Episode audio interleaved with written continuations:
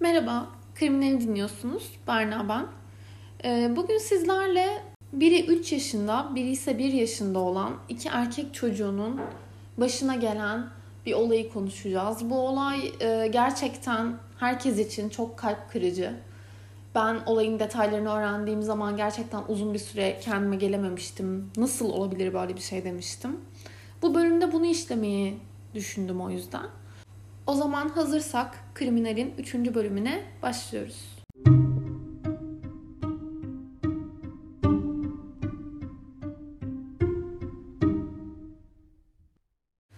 Tarihler 1994'ü gösterdiğinde Amerika, Güney Carolina eyaletinde meydana gelen bir olay yüzünden uzun bir süre çalkalandı. Kimsenin unutamadığı bu davada detaylar ortaya çıktıkça herkesin yüreği acıdı diyebiliriz. Susan Smith 23 yaşında bekar bir anneydi. Michael adında 3 yaşında ve Alexander adında 14 aylık yani 1 yaşında olan iki çocuğu vardı. Bu iki çocuğuyla beraber yalnız yaşıyordu Susan. Güney Carolina eyaletinde yaşıyordu. Geçimini ise bir hukuk bürosunda yaptığı sekreterlik işiyle sağlıyordu. Aynı zamanda çalıştığı yerin sahibinin oğlu Tom'la bir ilişkisi vardı. Fakat olayın yaşandığı gün ayrılmışlardı. O gün Susan iş yerindeki mesaisi bitince çocuklarını her zaman bıraktığı bakıcılarından alıp evine gidiyordu. Yolda araba kullanırken bir anda kendini çok kötü hissetti.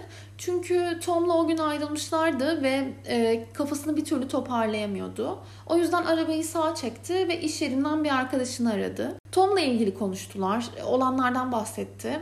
Daha sonra arkadaşı onu ikna etti ve Tom'la tekrar konuşmak için iş yerine geri döndü. Arabasını park edip ofise girdi. Tom'la işleri yoluna koymaya kararlıydı Susan. Onu barışmaya ikna etmeye çalıştı. Fakat o gün yaptıkları konuşmada Tom ikna olmamışa benziyordu. O yüzden Susan büyük bir hayal kırıklığıyla tekrar arabasına geri döndü ve çocuklarını da alıp eve gitti. Eve geldikten sonra Susan çocuklarına pizza hazırladı. Daha sonra tekrar bir arkadaşını aradı. Tom hakkında konuşmaya devam etti. Yani o gün yaşanan olaydan dolayı Susan asla kendine gelemiyordu. Tom'la ayrılmak beklemediği bir şeydi. O yüzden onu tekrar nasıl barışmaya ikna edeceğini arkadaşlarıyla konuşarak bir karara varmaya çalışıyordu. Düşünüyordu ne yapması gerektiğini. Bu aradığı arkadaşının mesaisi henüz bitmemişti. Hala ofisteydi. Aynı iş yerinde çalıştığı bir arkadaşıydı bu. Ona Tom'u sordu. Tom orada mı? Benden bahsediyor mu? Ruh hali nasıl? gibi sorular soruyordu. Arkadaş da dedi ki Tom burada. Evet beraber e, çalışıyoruz ama senden hiç bahsetmedi dedi. E, Susan tabii büyük bir hayal kırıklığına uğradı. Zaten onu tekrar barışmaya ikna etmek için geri dönmüştü ama Tom e, asla onunla barışmayı düşünmediğini ona belirtmişti. Bu, bu yüzden zaten bir e, üzgündü ama arkadaşından gelen bu yanıt karşısında iyice dibe vurduğunu hissetti. Bu ilişkinin dönüşünün olmayacağını düşündü ve o yüzden çok üzüldü. Kendini çok kötü hissetti. Sonra birden e, kafa dağıtmak istediğini düşündü ve çocukları hazırladı, giydirdi ve onları da alıp dışarıya çıktı. E, bir arkadaşına gitmeyi planlıyordu. Yolda Walmart'a uğradı. Bu Walmart'ta yolda hani karşılaştığımız e, yol üstü marketleri olur ya bu şehirler arası ya da çevre yollarının üzerindeki marketlerden biriydi. E, biraz orada oyalandıktan sonra tekrar yola koyuldu. Arkadaşına gitmek üzere yolda ilerlerken birden ışıklarda durdu. Kırmızı ışık yanmıştı çünkü. E, bu sırada birden arabasına Afro-Amerikan bir adam bindi ve e, sırtına silah dayayarak ona sürmesini emretti. Susan şok olmuş durumdaydı. Tabii ki adamın dediğini yaptı çünkü çocukları da arabadaydı. Onları riske atamayacağını düşündü. Bu yüzden bir göl kenarına kadar adamın emrettiği şekilde arabayı sürdü. Ve e, göl kenarına geldikleri zaman adam e, durmasını söyledi ve Susan'ı arabadan indirdi. E, Susan'ı öyle yolun kenarında bırakıp çocuklarla beraber, e, arabayla beraber gözden kayboldu. Susan tabii ki şoktaydı. Ne yapacağını bilmeden etrafına bakınmaya devam etti ve sonra bir ev fark etti. Yakınlarda olan bir evin ışığını gördü ve e, kendini oraya nasıl attığını bilemedi açıkçası. Hızla eve doğru gitti ve 911 aradı. Ama kendisi arayamıyordu zaten 911 çünkü bir sinir krizi geçiriyordu Susan. O yüzden bu evine gittiği insanlardan rica etmişti 911 aramaları için. Onlara durumu anlatmıştı histerik bir şekilde ağlarken. Ee, ev sahibi 911'i arayıp konuştu. Ee, olanları anlattı. Ee, Susan'ın ona anlattığı gibi aynı şekilde Afro-Amerikan bir adamın arabalarına binip çocuklarla beraber ortadan kaybolduğunu ve Susan'ı göl kenarında bıraktıklarını e, anlattı ve polis hemen olay yerine geldi. Bu olayın ertesi günü Amerika'da bu olay patladı diyebiliriz. Yani inanılmaz bir şekilde medyada yer aldı. İnsanlar e, bu iki çocuğu arama çalışmalarına katılmaya başladı. Herkes bir an önce bulunmalarını ümit ediyordu. Bütün kanallar aynı haberden bahsediyordu diyebilirim. Susan'ın da verdiği ifadelerden sonra bir robot resim çizildi. Fakat bu resimde bir gariplik vardı çünkü Susan'ın verdiği detaylarla çizilen resim Amerika'daki Afro-Amerikan erkeklerin neredeyse yarısına denk geliyordu. Çünkü o kadar genel bilgiler veriyordu ki Susan. Saçları kısaydı, boyu ortalamaydı, e, işte Afro-Amerikan tenliydi, gözleri siyahtı gibi böyle çok e, basit bilgiler veriyordu. Onu fark etmeye, ayırt etmeye yarayacak olan herhangi bir bilgi vermiyordu. Tabii ki polisler onun yaşadığı bu e, zor süreci de göz önünde bulundurarak o anda olayın heyecanıyla, e, olayın e, şokuyla beraber adam hakkında çok detaylı bir bilgiye sahip olmadığını, o anda o kadar detaylı bir şekilde adamı inceleyemediğini düşündükleri için çok fazla üstüne gitmediler Susan'ın. Ama bu ellerindeki robot resim de onları herhangi bir adama götürecek gibi değildi açıkçası. O yüzden bunu çok baz alarak etrafta bir araştırma çalışması yürütemediler. Bu süreçte Susan ve onun eski kocası David e, medyada çokça yer aldı. Sürekli e, haberlere, belirli programlara çıkıp e, çocuklarını kaçıran adama yalvarıyorlardı. Lütfen çocuğumuzu geriye getir. İkisi de çok küçük, annelerini çok özlüyorlardır eminiz gibi e, gerçekten halkı derinden sarsan konuşmalar yapıyorlardı. İkisi de çok üzgün bir ebeveyne benziyordu. Yani halk onların durumuna acımaktan ve çocukların bir an önce bulunmasını istemekten başka hiçbir şey yapamıyordu. Herkes özellikle Susan'ın yaşadığı bu travmatik olaydan dolayı onun yanındaydı. İnsanlar Susan'ın durumuna çok üzüldükleri için her yerde arama çalışmaları düzenlediler. Çocuklarla ilgili onları temsil etmesi adına yakalarına bir sarı kurdele bağladılar. Bunlar açıkçası e, iki küçük çocuğun bir simgesi haline gelmişti. Bu olaydan tam iki gün sonra polis Susan'ı bir yalan testine soktu. E, bu davada rutin olarak polisin yaptığı bir işlemdi zaten. E, fakat kimsenin beklemediği bir şey oldu ve Susan bu yalan testini geçemedi. Susan olması gerektiğinden çok daha gergindi, çok endişeliydi. E, polislerden bir şey saklıyor gibiydi.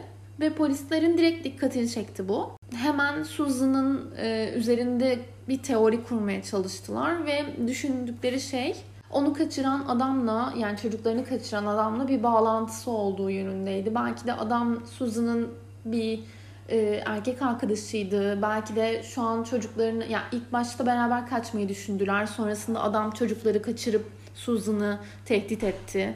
Bunun gibi teoriler üzerinde durdu aslında polis ve Susan'ın hikayesini biraz daha araştırmaya başladılar açıkçası. Biraz araştırınca fark ettiler ki Susan'ın ifadesinde tutarsızlıklar vardı aslında. E, o gece gitmeyi planladığı arkadaşı aslında o gece evde değildi mesela. Susan ona gitmeyi planlıyorsa arkadaşına bundan haber vermemiş miydi bununla ilgili yani.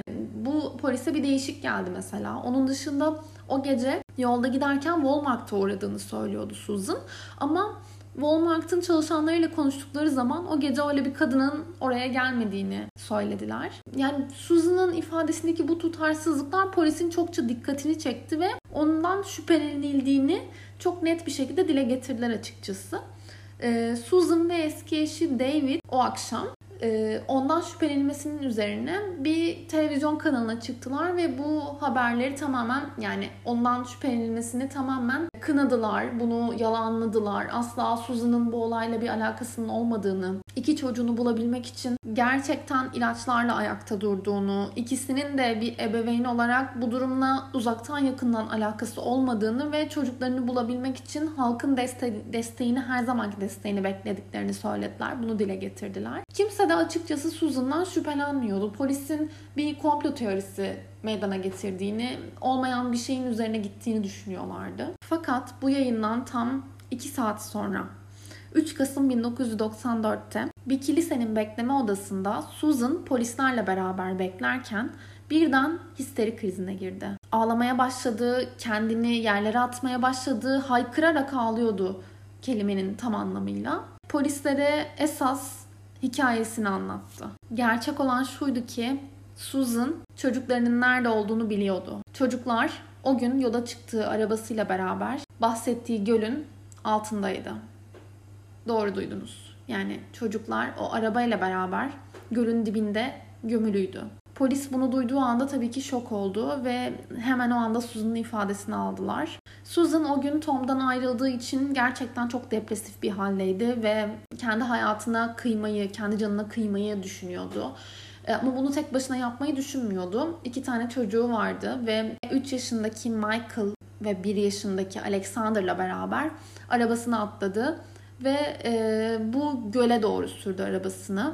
Planı tamamen çocuklarıyla beraber o arabayla gölün dibini boylamaktı. Bu hayattan artık e, bıkmıştı. Tom'la beraber olamayacaksa bu hayatın bir anlamı olmadığını düşünüyordu ama çocuklarını da yanında götürmeye kararlıydı. Bu yüzden arabayı göle doğru sürmeye başladı.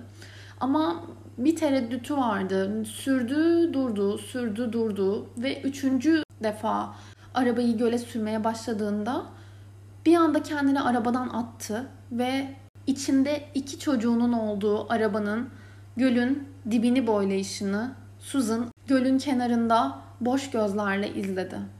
Kendine geldiğinde ise yakınlarda bir ev gördü ve oraya gidip 911'i arayarak bu uydurduğu hikayeyi anlattı. Yani anlatmasını istedi ev sahibinin. Bu Susan'ın yazılı ifadesiydi. Kendini zaten bu şekilde savundu mahkemede de.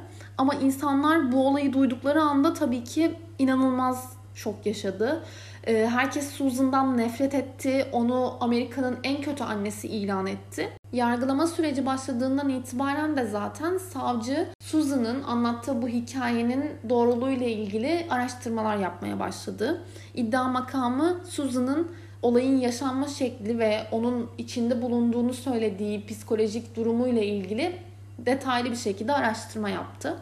Ama tabii önce Susan'ın anlattığı şekilde gölün dibinde olan arabayı dalarak bir keşifle beraber onu olduğu yerden çıkartmak istediler. Ve dalgıçlar göle daldıklarında e, arabayı buldular. Araba düz bir şekilde batmamıştı. Alt üst olmuş vaziyetteydi. Ve e, bir dalgıç şu şekilde anlatıyor olayı. Bütün kariyeri boyunca böyle kalp kırıcı bir olayla karşılaşmadığını söylüyor. Gölün dibine daldıkları zaman arabayı bulduklarında arabanın arka camında bir el gördüğünü söylüyor bu dalgıç. Bu el cama yaslanmış vaziyetteymiş. Küçük bir el. Yani muhtemelen bir yaşındaki Alexander'ın eli. İnanılmaz kötü bir manzara. Yani bir anne olarak Susan'ın buna nasıl izin verdiğini, nasıl bundan dolayı vicdan azabı çekmediğini ve günlerce kendini mağdur bir anneymiş gibi lanse ettiğini inanın aklım almıyor yani. Nasıl bir anneliktir bu?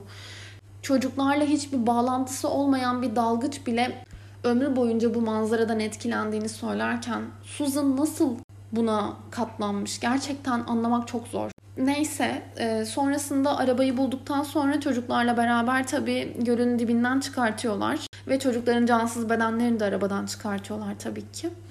E, ve sonrasında bu gölle ilgili bir çalışma daha yapılıyor. Savcılık makamı iddianameyi hazırlarken Susan'ın verdiği ifadenin doğru olup olmadığını araştırıyorlar. Ve Susan'ın o gün sürdüğü arabanın aynı modelinde bir arabayı getiriyorlar gölün kenarına İçine Alexander ve Michael'ın aynı kilosunda iki tane manken yerleştiriyorlar. Ve aynı Susan'ın anlattığı gibi arabayı göle doğru sürüklüyorlar ve batışını izliyorlar. Bu araba herhangi ağır bir cismin suya batışı gibi e, bir anda batmıyor. Önce içinde hava olduğu için sallanıyor. E, sonrasında araba ön kasasına doğru batmaya başlıyor. Önce ön kasası içine giriyor suyun ve e, dik bir şekilde arka kasası havada olacak şekilde batmaya başlıyor araba. Ve şunu düşünün. Bu iki tane çocuk Michael ve Alex arkada emniyet kemerleri bağlı bir şekilde duruyorlar. Yani emniyet kemerleri bağlı olan iki çocuğun bu arabayla beraber suyun dibine batışını gölün kenarından bir annenin izlediğini düşünün. Ve bu manzaranın 6 dakika boyunca sürdüğünü düşünün. Çünkü bu arabanın suyun altına tamamen batması tam 6 dakika sürüyor. Susan bahsettiği gibi kendi hayatını sonlandırmak istediyse neden o arabanın içinde değildi? Ya da kendi hayatını sonlandırmak isteyip son anda vazgeçtiyse ve çocuklarını o arabanın içinden kurtaramadıysa, araba göle sürüklendiğinde ve göle batmaya başladığında nasıl bu çocukları arabadan kurtarmak için hiçbir çaba sarf etmez? Yani bir anda batmıyorlar ki 6 dakika boyunca bu araba gölün yüzeyinden dibine doğru batıyor. Yani bu çocuklar gözünün önünde ölüyorlar Suzan'ın. Nasıl bir anne bunları seyirci kalabilir?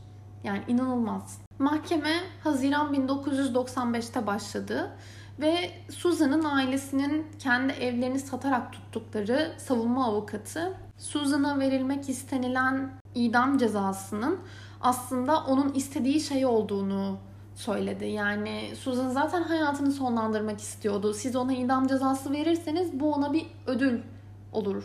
Ona müebbet hapis cezası vermeniz daha yerinde olacaktır gibi bir savunma yaptı. Bunun yanı sıra bu olayla ilgili, bu cinayetle ilgili Susan'ın diğer katiller gibi bir motivasyonunun olması gerektiğini söyledi avukatı. Yani e, onun bir motivasyonu vardı bu cinayeti işleyebilmek için. Bu motivasyonun ismi de Tom Finley'di. Yani Susan'ın o gün ayrıldığı eski sevgilisi. Tom, e, Susan'ın hep beraber olmak istediği bir erkekti. Her zaman böyle bir erkekle beraber olmayı hayal ediyordu. Güçlü, e, hem maddi hem manevi anlamda kuvvetli bir erkekti Tom. Çalıştığı yerin sahibinin oğluydu. E, ama ilişkilerindeki büyük bir sorun vardı ki ayrılmadan bir hafta önce Tom Susan'a bir mektup yazmıştı. Bu mektupta Susan'ın aslında tam da beraber olmak istediği bir kadın olduğunu ama aralarındaki en büyük problemin iki çocuğu olduğunu söylüyordu Tom. Yani seninle beraber olmak istiyorum ama çocuklarım bizim için bir problem diyordu. Yani Susan'ın işlediği bu cinayetin esas sebebi Tom Findlay ile beraber olmak istemesiydi. İlk duruşmanın olduğu gün jürinin izlediği bu canlandırma görüntüleri herkesi çok etkiliyor. Mahkeme salonundaki herkes gözyaşlarına boğuluyor. Çocukların bu şekilde hayatlarını kaybetmiş olması ve annelerinin böyle bir suçu işlemiş olması kimsenin kabul edebileceği bir durum değil. Hak verirsiniz ki.